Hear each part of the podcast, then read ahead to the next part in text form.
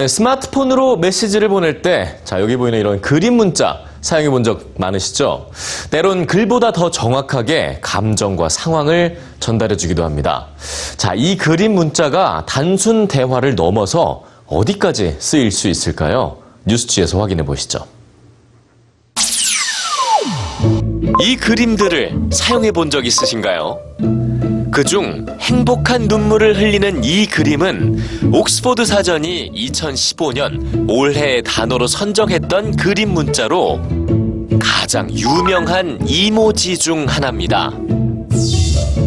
네, 이 이모지란 스마트폰에서 자주 접하는 이 그림들을 일컫는 단어죠. 이모티콘이 문장 부호나 기호를 결합해서 감정을 나타낸다면 이모지는 이렇게 사물이나 동물 또 사람의 얼굴을 단순화시킨 일종의 그림 문자입니다. 글자 없이 이모지 몇 개만으로도 뜻을 전달할 수 있죠. 세 개의 이모지만으로 환경 보호 메시지를 전하는가 하면 유명한 소설이나 영화 줄거리가 이모지만으로 번역되기도 합니다. 전 세계 모든 연령층이 곧바로 이해할 수 있는 만국 공용어인 셈이죠. 그런데 누군가가 나에게 이런 이모지를 보낸다면 어떻게 해석하시겠습니까?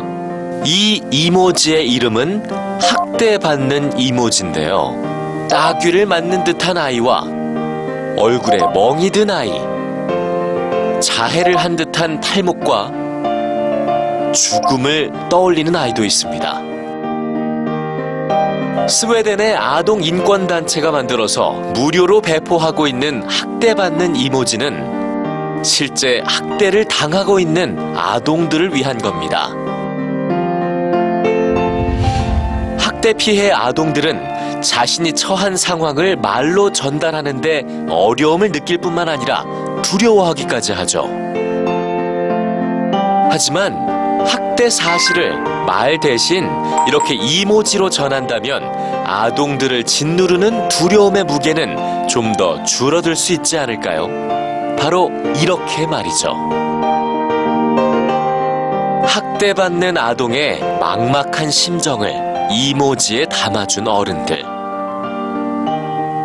그런 어른들의 배려가 아이들에게 용기를 불어넣어주고 있을 겁니다.